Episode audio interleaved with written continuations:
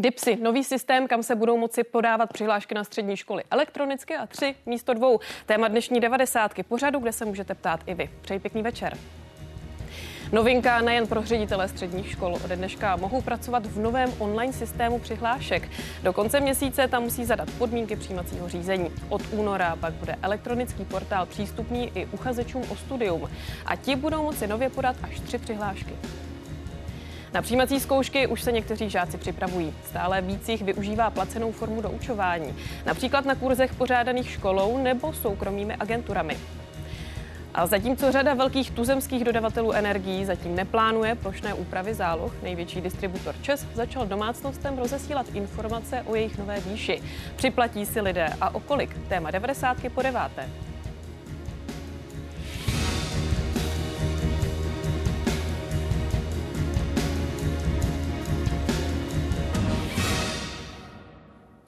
Přihlášky na střední školy letos jinak. Začal fungovat jejich elektronický systém. Ode dneška v něm mohou pracovat ředitelé škol. Pro samotné uchazeče o studium a jejich rodiče se systém otevře 1. února. Proces podávání přihlášek tak má být rychlejší, pohodlnější a přehlednější.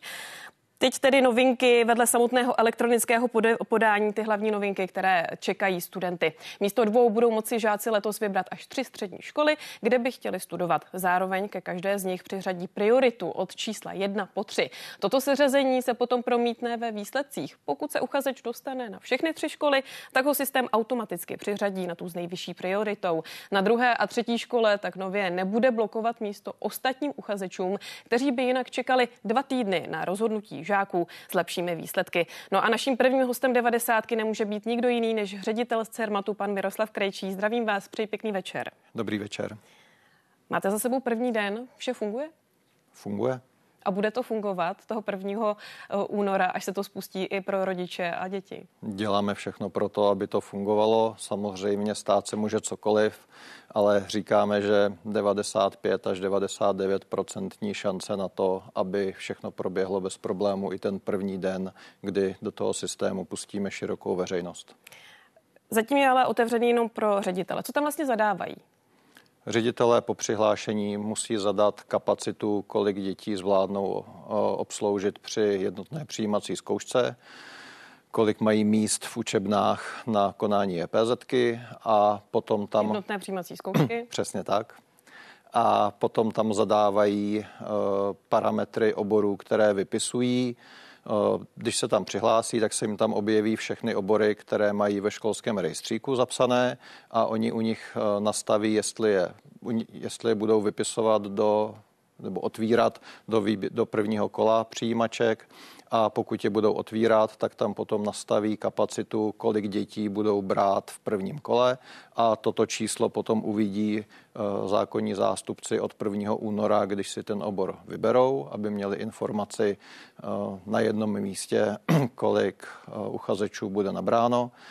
Zvolí tam další parametry toho oboru, můžou tam vybrat i nebo napsat i informaci, kolikátý žák byl přijat minulý rok. To znamená, když je škola, kde berou třeba 60 dětí a hlásí se jich tam 300, tak ředitel tam může napsat informaci, že minulý rok bral třeba až 220.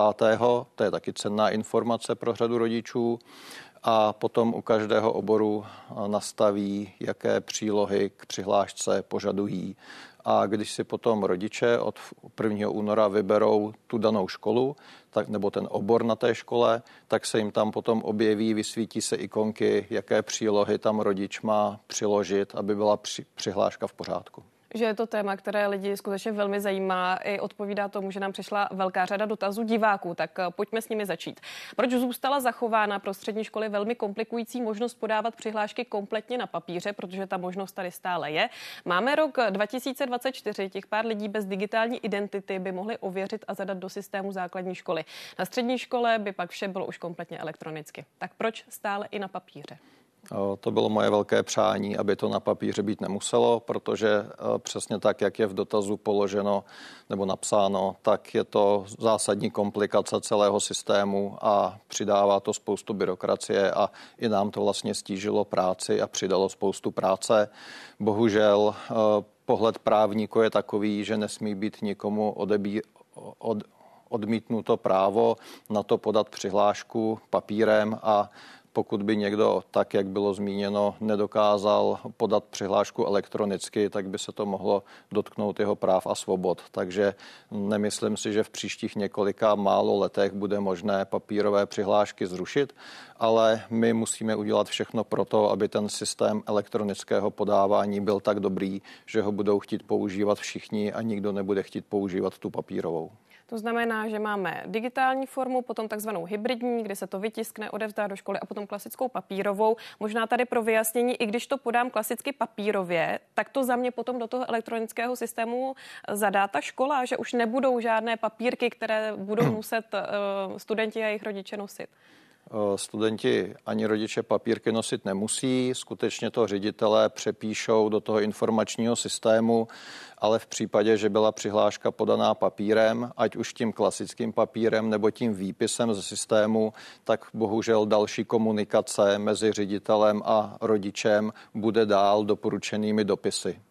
Pojďme k dalšímu dotazu. My jsme na začátku tedy upřesnili, že pokud se žák dostane na všechny ty tři školy, tak bude podle preferencí, jak se zvolil, vyřazen z těch dalších uh, dvou. Co ale bude z místy požácích, kteří se dodatečně vzdají prvního kola? Bude se pořadí přepočítávat nebo prostě zůstanou i na preferovaných školách neobsazená místa? Jak tohle bude fungovat?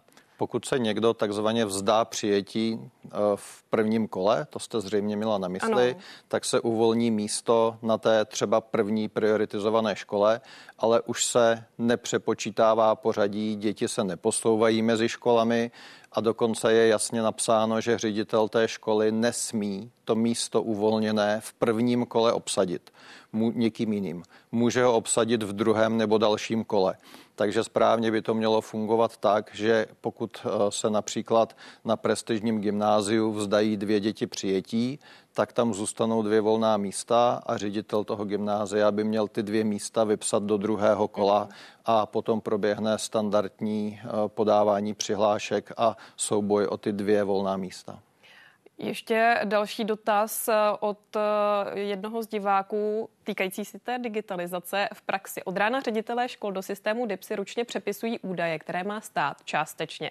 Digitálně v, eh, v digitální podobě k dispozici v rejstříku škol. Proč si je to tak? Je to pravda nebo to není pravda? No já přemýšlím, jaké data přepisují. Zmínili jsem, že přepis, zapisují kapacitu, kolik učeben mají na děti toto číslo nes, nesouvisí s rejstříkem, protože je citelně nižší, než je kapacita školy v rejstříku. Eh, co se týká oborů, které v tom rejstříku jsou, tak ty mají ředitelé předvyplněné. Právě, že jsme všechny hodnoty z rejstříku stáhli a do toho systému je vložili, aby je ředitelé nemuseli vypisovat takže oni tam ředitelé vlastně vypisují jenom ta data, co v rejstříku chybí, ale zároveň jsou potřeba pro to přijímací řízení. U jednoho z těch dotazů diváckých, který jsme v podstatě už teď, eh, teď už ho vidíme od eh, diváka Andreje, v podstatě eh, zodpověděli, ale tam je zajímavé ta poslední věta. Nemůžou si to po 20. únoru už rozmyslet? Ty priority škol? Po 20. únoru už nelze měnit školy ani priority na přihlášce.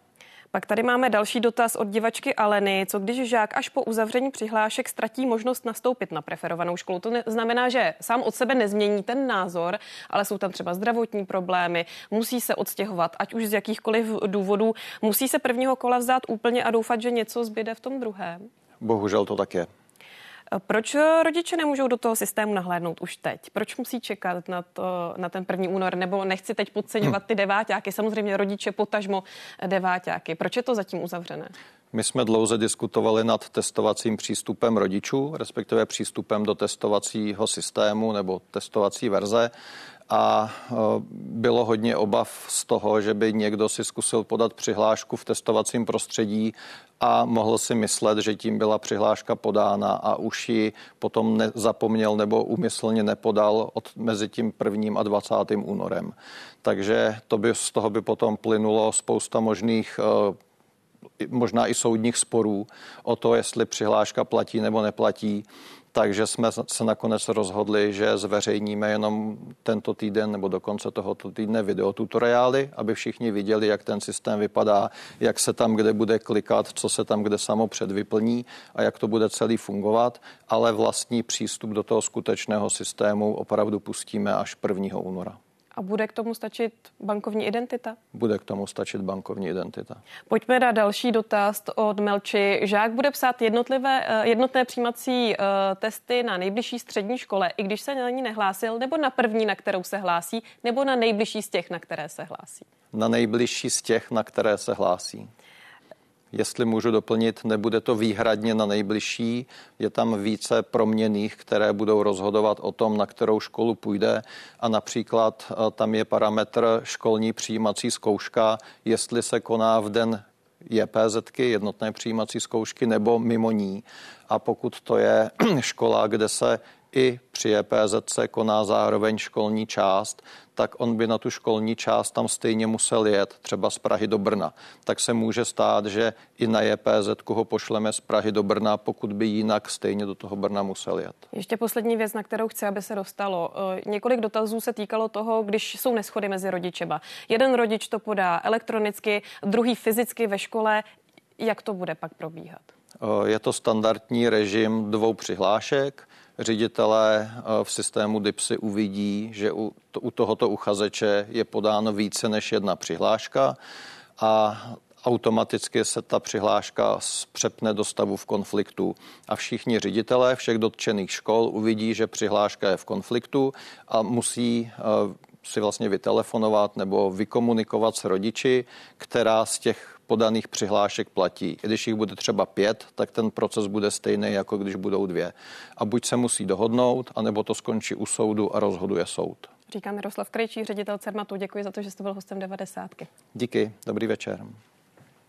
A teď trocha čísel. Výsledky jednotných přijímacích zkoušek z matematiky se u uchazečů o studium na gymnáziu nebo na střední škole minulý rok zhoršily. Oproti letům 2021 a 2022 byla úspěšnost žáků téměř o 5 procentních bodů nižší. Naopak v češtině byli loni studenti podobně úspěšní jako jejich vrstevníci o rok dříve. I tak se ale oproti roku 2021 mírně zhoršily. Kolik žáků u přijímacích zkoušek reálně uspělo a jaký výsledek stačil k přijetí ke studiu, není z údajů Centra pro zjišťování výsledků vzdělávání zřejmé. O přijetí či nepřijetí nakonec rozhodovali ředitelé jednotlivých škol, kterým CERMAT výsledky zkoušek předal. No a jedním z těchto ředitelů je také Jan Benda, ředitel gymnázia nad Álejí, kterého vítám. Přeji také pěkný večer. Malou opravu, Jiří. Já se omlouvám, Jiří Benda, omlouvám se. Už jste do toho systému něco zadal za své gymnáziu? Ano, ráno jsem si to otevřel, Přihlásil jsem se, zadal jsem a mám hotovo. Bylo to intuitivní, snadné? Bylo to intuitivní, bylo to snadné. Eh, těch údajů nebylo moc. Eh, tady někdo z diváků se, nebo nějaký dotaz zněl, všechno musí eh, ředitelé zapsat. Není to pravda. Tam byly údaje z rejstříku, já jsem doplnil naše kritéria, kapacitu školy, tuším, že jsem si tam přidal jednu přílohu, která nebyla v těch eh, obecných a bylo hotovo. Možná tady jeden z dotazů od Jirky, všeho jmenovce, eh, který tak nějak souzní s celou řadou nejen rodičů. Proč až teď? Muselo se čekat na loňský průšvih a pak vše hnát bez pořádného otestování a vyzkoušení, nebo si až teď někdo všiml, že máme 21. století? O tom, že ten systém je strašný, mluvili ředitelé na všech fórech minimálně 10 let. Systém zápisových lístků byl příšerný, způsoby eh, taktizování rodičů byly komplikované a všichni to věděli, ale musel přijít ten průšvih asi. Takže na chyb, chyba je na straně politiků, že s tím nedělali dříve něco zásadnějšího? Já si myslím, že ano. Protože ta data od škol měly, že jednoduše jsou tady silné ročníky, kdy to museli vědět už ve chvíli, kdy ty děti minimálně přišly do první třídy. Ano, a ten, ten systém zápisových lístků byl uh, hrozný hned od začátku. To jsme hlásili, říkali všude zbytečně. Co žáci, kteří se loni nedostali, protože my jsme to i v médiích, byla celá řada velmi silných příběhů, vystresovaných dětí, které se nedostaly vůbec na žádnou tu školu, kam by chtěli, nakonec někde skončili, aby tak říkajíc někde byli. Teď jsou tam třeba nespokojení, mají možnost se teď znova přihlásit do toho systému, můžou, můžou to teď zkusit? Můžou to zkusit. Samozřejmě se tím může zvýšit ta konkurence. Eh, na druhou stranu, jestliže jste v, před, předchozí otázce říkala, kdo za to může, a odpověděla jste si politici, tak eh, za, ten, eh, za tu loňskou hysterii můžou taky trochu novináři. Novináři ve smyslu, že jsme přinášeli ty příběhy? které Mys, přece byly. Myslím si, že ano, ale myslím si, že ten opačný hlas, to znamená počkejme, běží lhuty, zápisové lísky se přinášejí na školy, postupně se to seřadí, tak tyhle ty hlasy neměly takový prostor. Ale ten stres tam byl opravdu veliký. To, s tím souhlasím. Uh, možná pojďme k tomu, že budou tři přihlášky, protože hmm. jeden z dotazů, proč vůbec počet přihlášek omezovat. Škol, které mají jen jednotné přijímací zkoušky, by mohl mít přece žák v přihlášce mnohem víc, nehrozí konflikt termínů školních přijímaček. Jak se na to díváte vy? No, pro nás je drobný problém to, že stále e, přijímací řízení zůstává v režimu správního řízení a Víc, větší počet přihlášek znamená větší počet spisů, větší počet nahlížení do spisů, větší počet korespondence, větší počet všeho a škola na to nemá kapacitu. Nemáme speciální odbor, který by se zabýval přijímacím řízením. Dělá to ředitel, zástupci a hospodářka. Tak co by bylo řešením, aby se uh, devátáci mohli rozhodnout, že si podají mnohem více přihlášek? Výjmout to z režimu správního řízení. To by podle vás byla ta správná cesta? Podle mě ano. Co druhé kolo? Protože samozřejmě teď se bavíme o tom prvním kole. Eh, všichni rodiče by si přáli, aby, jej, aby jejich děti už po prvním kole věděli, že se někam dostali. Co ale druhé kolo? Jak to bude vypadat v tom novém režimu? No, pokud eh, pro mě jakožto pro ředitele gymnázia nad Alejí eh, je druhé kolo neznámý pojem. My jsme nikdy druhé kolo nevypisovali. Ale z toho, co jsem si přečetl v novele zákona, ve vyhlášce, eh, v podstatě se bude pracovat se stejnými daty, to znamená, že se pouze, eh, pouze, pouze ředitel školy vyhlásí druhé kolo a žáci, kteří neuspěli, se přihlásí a použijí se stejná data pokud to není pravda, ale myslím si, že to tak je. Samozřejmě to, že ten systém se digitalizuje, je obrovským krokem vpřed. Co ale možná trochu zůstává teď stranou té aktuální debaty, nebo té aktuální debaty, to jsou ty kapacity. Ty se přece hmm. nějak výrazně nenavyšují. Ostatně, jak silný ročník očekáváte letos? Bude to podobné jako loni, nebo... Bude to silnější.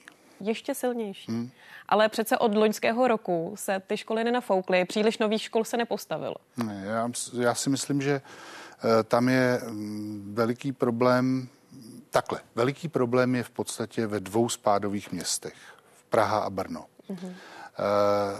Mimo tato města ta situace není zdaleka tak vypjatá. A další věc, která k tomu přispívá, je ta, že, že ne všechny kraje eh, preferují všeobecné vzdělávání. Některé kraje možná dokonce svými politickými rozhodnutími eh, to všeobecné vzdělávání trošku potlačují. No a rodiče hlasují nohama, nebo uchazeči. Speciálně ve středočeském kraji je to jednoznačné. Tady prostě je jednodušší jet do Prahy, než skladna do Berouna. Ještě jedna věc mě zajímá, uh, váš pohled jakožto ředitele gymnázia, známého pražského uh, gymnázia, na to, co zkouší Praha, nebo přišla s tou myšlenkou před několika lety, jsou průmyslovky, o které není tak velký zájem, mají volné prostory tam by mohly být gymnaziální třídy nebo vznikají gymnaziální třídy, protože jednoduše ti učitelé tam jsou. Hm? Akorát je tam jiný ten, eh, ta dotace těch hodin. Jak se na to vy eh, díváte? Protože na průmyslovce se třeba učí zeměpis jenom dva roky, když to na gymnáziu je to třeba déle. To znamená, že učitelé tam jsou, ty prostory tam jsou. Jak se na to díváte, na to zřizování těchto gymnaziálních tříd? Já musím říct, že tuhle snahu magistrátu podporuji. Podívejte se, Všeobecně vzdělávání eh, si myslím, že je budoucím trendem. My prostě nevíme, na co se děti dneska připravují a možná, že za ti, co chodí na průmyslovku za 20 let, budou dělat něco úplně jiného. Oni prostě potřebují eh, se vzdělávat celý život a k tomu je lépe připraví všeobecné vzdělávání. To znamená, jestliže se rozšíří kapacity všeobecného vzdělávání, i tímto způsobem, který rozhodně je funkční a dává mi smysl, proč ne? Poslední otázka. Přijímačky asi nikdy nebudou úplně bez stresu. Budou ale bez chaosu letos. Já věřím, že ano. Říká Jiří Benda, ředitel gymnázia nad Álejí. Děkuji za to, přeji pěkný večer. Centrum pro zjišťování výsledků vzdělávání neboli CERMAT funguje od roku 2006. Na starosti má vedle přípravy a vyhodnocování státní maturity i další zkoušky. Například testy žáků základních škol nebo právě jednotné přijímací zkoušky na střední školy. Právě státní maturity, připravované CERMATem, které byly spuštěny v roce 2011, bývají často terčem kritiky. Kvůli moc těžkému testu z matematiky tehdy organizace musela zpětně třeba zmírňovat hodnocení. Navíc se objevilo několik škol, škol, které při testech podváděly. CERMAT jim poté umožnil zkoušku zopakovat. Kritika se objevila také v roce 2017, kdy se změnilo hodnocení písemných prací z češtiny a začalo se známkovat centrálně. Problémy s maturitami se znovu objevily hned další rok. V testu z češtiny byla chyba, kdy v jedné z otevřených otázek byly dvě možné správné odpovědi. V roce 2021 pak čelil CERMAT kritice za příliš obtížné testy u přijímacích zkoušek na střední školy v době pandemie COVID-19. A my už jsme ve spojení s naším dalším hostem, kterým je Štěpánka Cimlová, učitelka a také influencerka. I vás zdravím na dálku, přeji pěkný večer. Pěkný večer. Budou děti dnes míň ve stresu? Myslím dnes, potažmo tento rok. Asi ano, protože si můžou podat o jednu přihlášku víc na jednu školu a můžou školy prioritizovat, můžou si říkat, na kterou školu by chtěli nejraději. A celý ten proces snad, pokud klapne, tak jak organizátoři říkají, by měl umožnit vidět ty výsledky rychleji. Tak snad aspoň ten procesní organizační stres by mohl odpadnout. Já jsem zmínila, že jste influencerka, vy máte skutečně velmi mnoho sledujících a já jsem se ještě před začátkem 90. koukala, například na váš Instagram. Vy jste vyzvala své fanoušky, aby se, aby skrze vás třeba zaznělo něco, co by dnes v 90. na toto téma zaznít mělo. Tak co to podle vás je? Myslím, že nic celkem překvapivého, takové ty různé příběhy, protože ta zkušenost každého s přijímačkami je strašně různá. A momentálně se nevybavím žádný z těch komentářů, který by tak nějak něco vystihoval.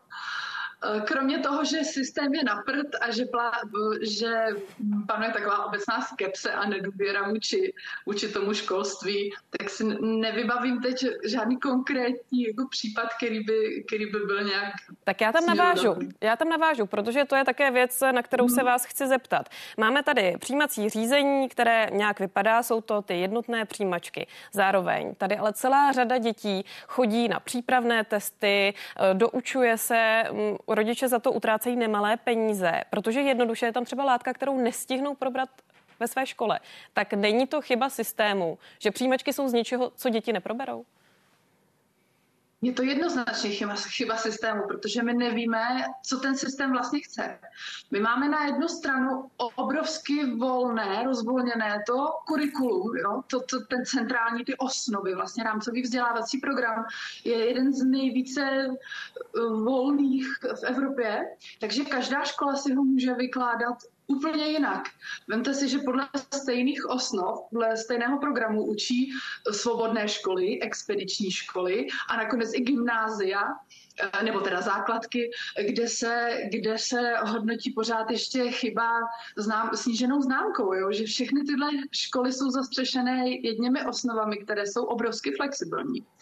A to, ta vize té školy, jakou cestou půjde, jak se bude učit a i co se bude učit, závisí na konkrétních ředitelích.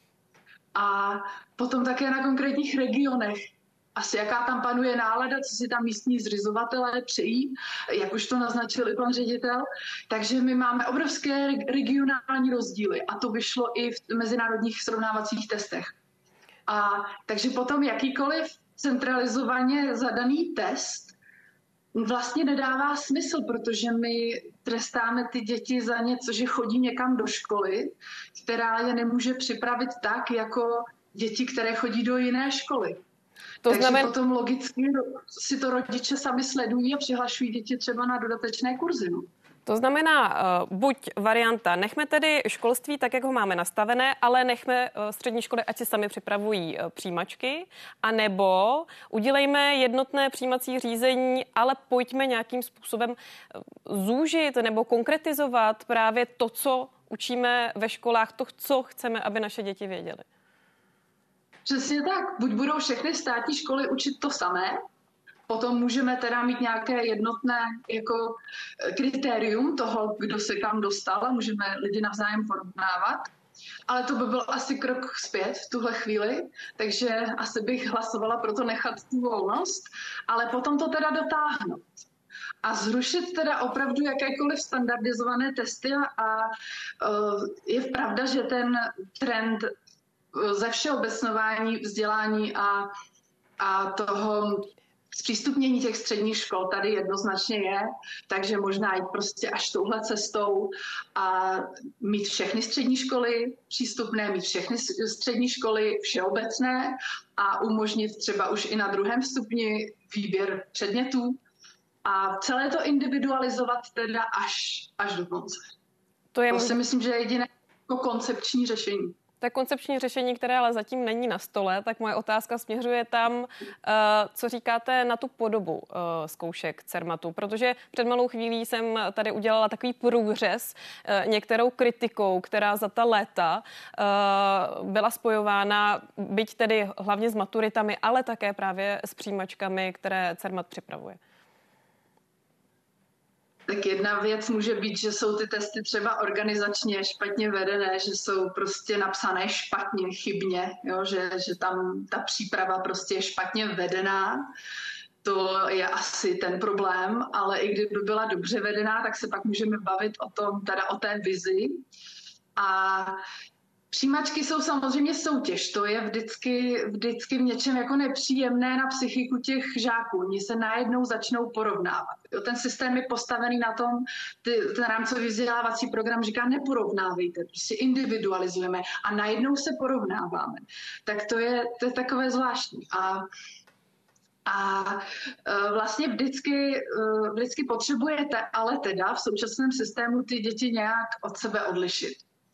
No ale to se dá udělat i nastaveným testem, který nepoškodí tu psychiku ve smyslu, že tam není třeba nějaký chyták, které to, který to ten mladý člověk nebo to dítě ani nevidělo. Není tam něco, co cíleně nachytává na chybách, že si řekne, já jsem to neudělal jenom proto, že jsem chyboval, protože jsem nějaký nepozorný.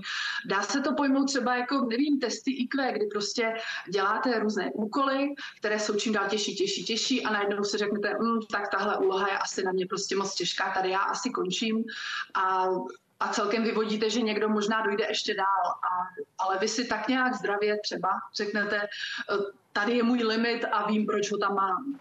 Ale když jsou ty testy plné chytáků a nějakých, nějakých jako vyloženě, vyloženě věcí, kdy chtějí lidi nachytat na chybě, tak to může vyřadit i ty schopné lidi a oni si pak zákonitě připadají ukřivdění nebo, nebo že, že to mohlo dopadnout jinak a to, to prostě z psychologického hlediska není nikdy dobře vzdělávání.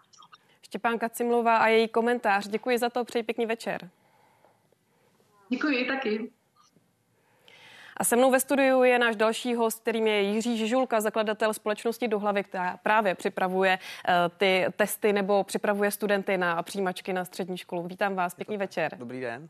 Souhlasíte uh, s paní učitelkou, že ty testy mohou být často pro děti nebo pro žáky zbytečně vyřazující, že jsou tam ty chytáky? Tak Jak to vidíte? Ty vy? chytáky jsou samozřejmě téma. Uh, nějaký ty chytáky tam jsou, ale Zase uh, si myslím, že to není tak jako hrozný, že by jich tam bylo tak velké množství, aby ten test byl vyložený jako takhle zákeřný. No, myslím si, že navíc ty testy už jsou tady jako řadu let a ty chytáky se opakují. Jo, takže ve finále je to... To trošku ztrácí smysl. No, potom. Jako, jo, takže já si myslím, že se na ně jako asi nachytává čím dál tím méně dětí a myslím si, že to jako není opravdu dělaný tak zákeřně, aby, aby to jako uh, nějakým způsobem poškodilo co největší množství dětí a nějaké to jako rozřadilo jako tímhletím způsobem. Myslím si, že tam je spousta jako jasně daných úloh a jak v té češtině, tak v té matematice, kde, kde je to jako naprosto fair, bych řekl, vůči těm dětem. Jaký je zájem o právě ty vaše přípravné kurzy?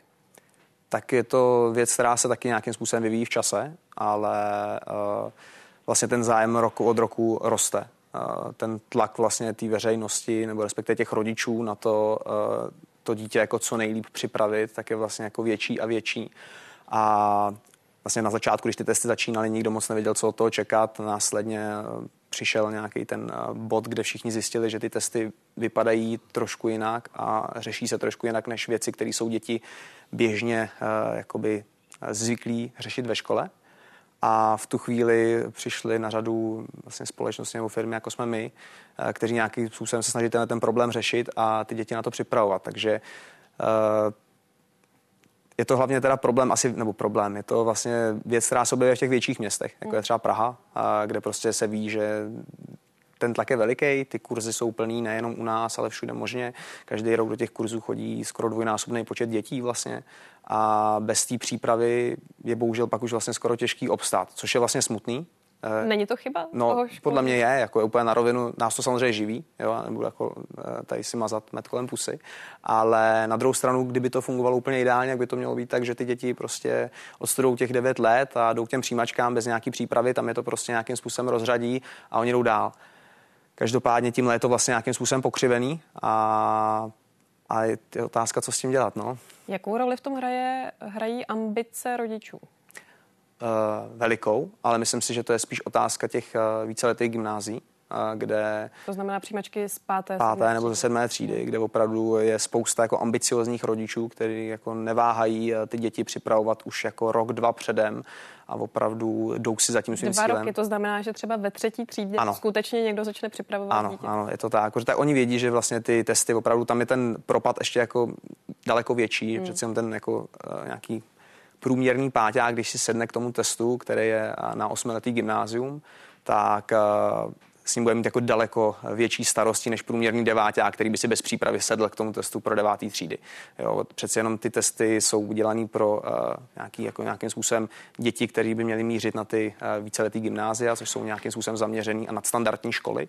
Takže uh, tam je to opravdu jako uh, hodně znát a proto ty rodiče potom jako hodně šlapou. Taky ten, ten převis na těch víceletých gymnázích je obrovský a bohužel spousta těch dětí, kterými vidíme, který uh, přijdou a chtějí se nějakým způsobem připravovat, tak eh, vlastně člověk jako velice rychle ví, že to jsou třeba děti, které na 95% tam neuspějou.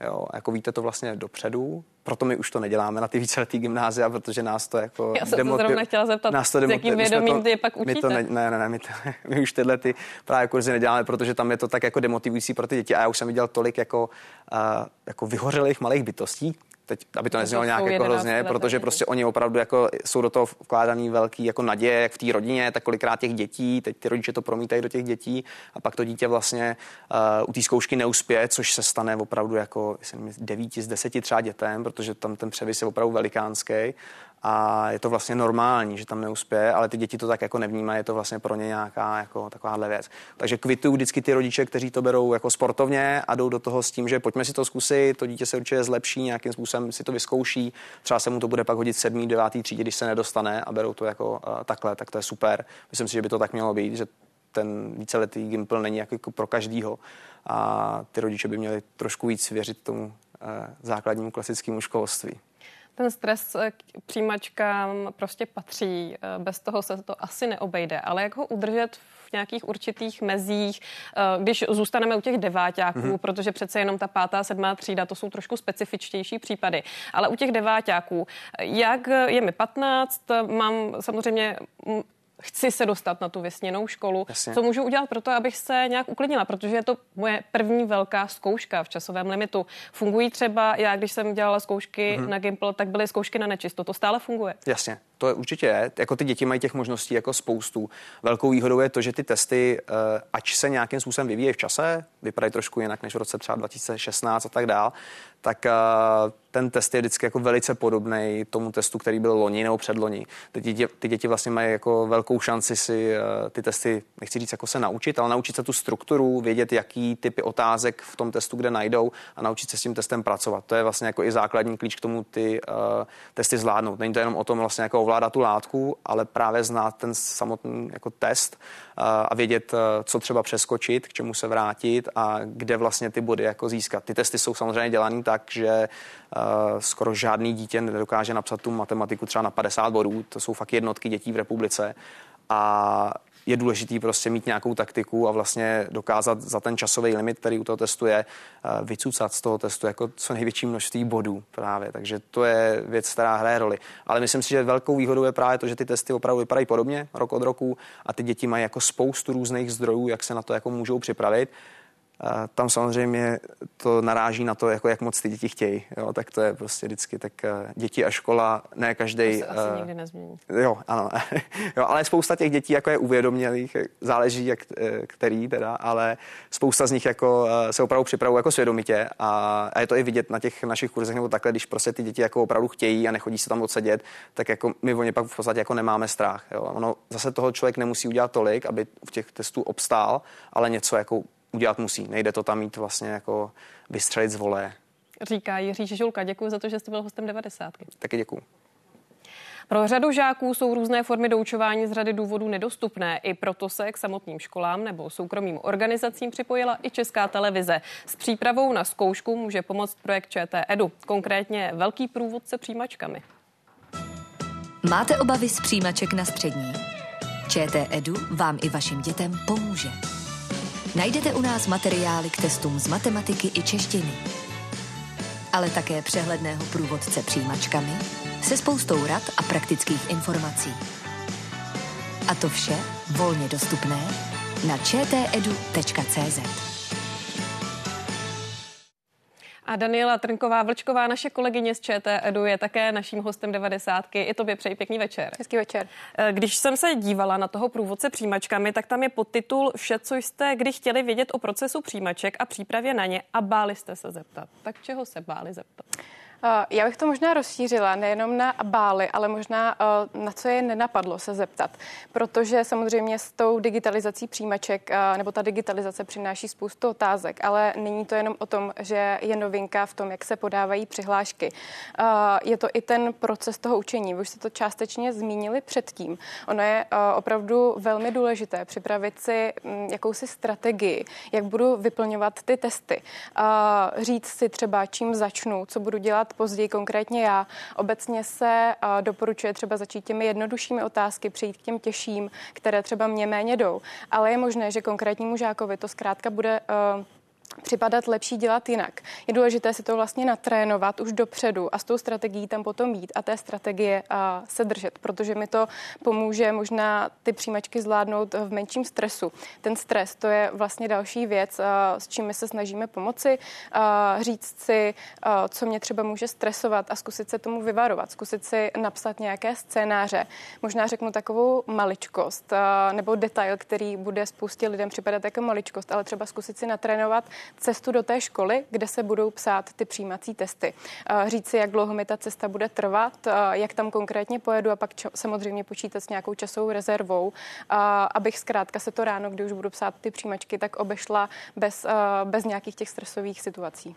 Každopádně určitě spoustu otázek vyvolává ten nový systém. Předpokládám, že i odpovědi na otázky související s tím eh, tam lidé najdou. Určitě. My jsme se eh, spojili jednak s Cermatem, s to a zkusili jsme dát dohromady takovou, já to možná nazývám brožurou. Je to mm, takový šestistránkový, zní to hodně, ale eh, není to tak dlouhé, diváci se určitě nemusí bát. Snažíme se tam nejenom schrnout velmi jednoduše, co všechno se mění, ale právě i, jak říkáš, odpovědět na nějaké otázky, které mohou vyvstat a které skutečně vyvstávají. Ostatně jsme to viděli i u diváků, kteří se ptali. Bude tam ještě něco přibývat? Eh, snažili jsme se, aby to bylo komplexní, abychom eh, nabídli mm, ten návod nebo ty rady, které můžeme dát, eh, abychom je nabídli kompletně. Takže v v tom samotném průvodci tam už nic přibývat nebude, a, ale zrovna dnes třeba přibyly ještě nová videa a nové pracovní listy, které pomohou s procvičováním matematiky. Tohle alfa omega, prostě ty vědomosti, ty tam musí být, kolik tam toho najdou, co se týče právě té češtiny a matematiky? Je tam řada videí, řada pracovních listů, jak jsem říkala, my je každý rok doplňujeme, letos jsme se rozhodli vlastně natočit pět nových dílů, které pomohou s těmi problémovými úlohami v matematice nebo s, s něčím, co žákům opakovaně dělá problém v přijímacích testech, testech pardon, z matematiky. Jedná se třeba o tu úlohu číslo 16, která je taková bájná, jsou to vlastně nějaké logické úlohy, tak snažíme se uh, vysvětlit, jak třeba se vypočítal ten příklad loni a dát i další příklady v těch pracovních listech. Jaké jsou o ty materiály zájem? Máme radost, že velké. Skutečně každý rok ty přijímačky patří každoročně k nejnavštěvovanějším materiálům, které na ČTEDu nabízíme. Máme radost, že mohou pomáhat tolika lidem. Na mátku třeba mohu říct, že za ten poslední rok jsme zaznamenali těch pracovních listů nebo těch materiálů, které, které nabízíme, tak vlastně byly více jak 200 tisíckrát staženy, což nám přijde jako opravdu pěkné číslo. A důležité je zdůraznit, že se to může stáhnout kdokoliv bez jakéhokoliv poplatku poplatku. Přesně tak, je to naprosto volně dostupné, je to pro kohokoliv, kdykoliv, odkudkoliv, bez jakékoliv registrace. Volně. Možná na závěr tě ještě poprosím stručně, co ještě na ČT Edu připravujete do těch příštích měsíců? Uh-huh. Uh, my jsme se letos rozhodli zaměřit se i na další takový důležitý milník, což je zápis do první třídy, takže jsme natočili takový krátký seriál pro rodiče, třeba na co se mohou ptát při dnu otevřených dveří, takže zápis do první třídy to bude takový velký balíček, uh, už brzy pro rodiče na ČTEDu, no a potom se samozřejmě věnujeme další důležité zkoušce, a to je maturita a tam taky určitě čekají uh, na lidi nové důležité, nebo na maturanty čekají nové materiály. Říká Daniela Trnková Vlčková, děkujeme za to, že jsi přišla. Děkuji.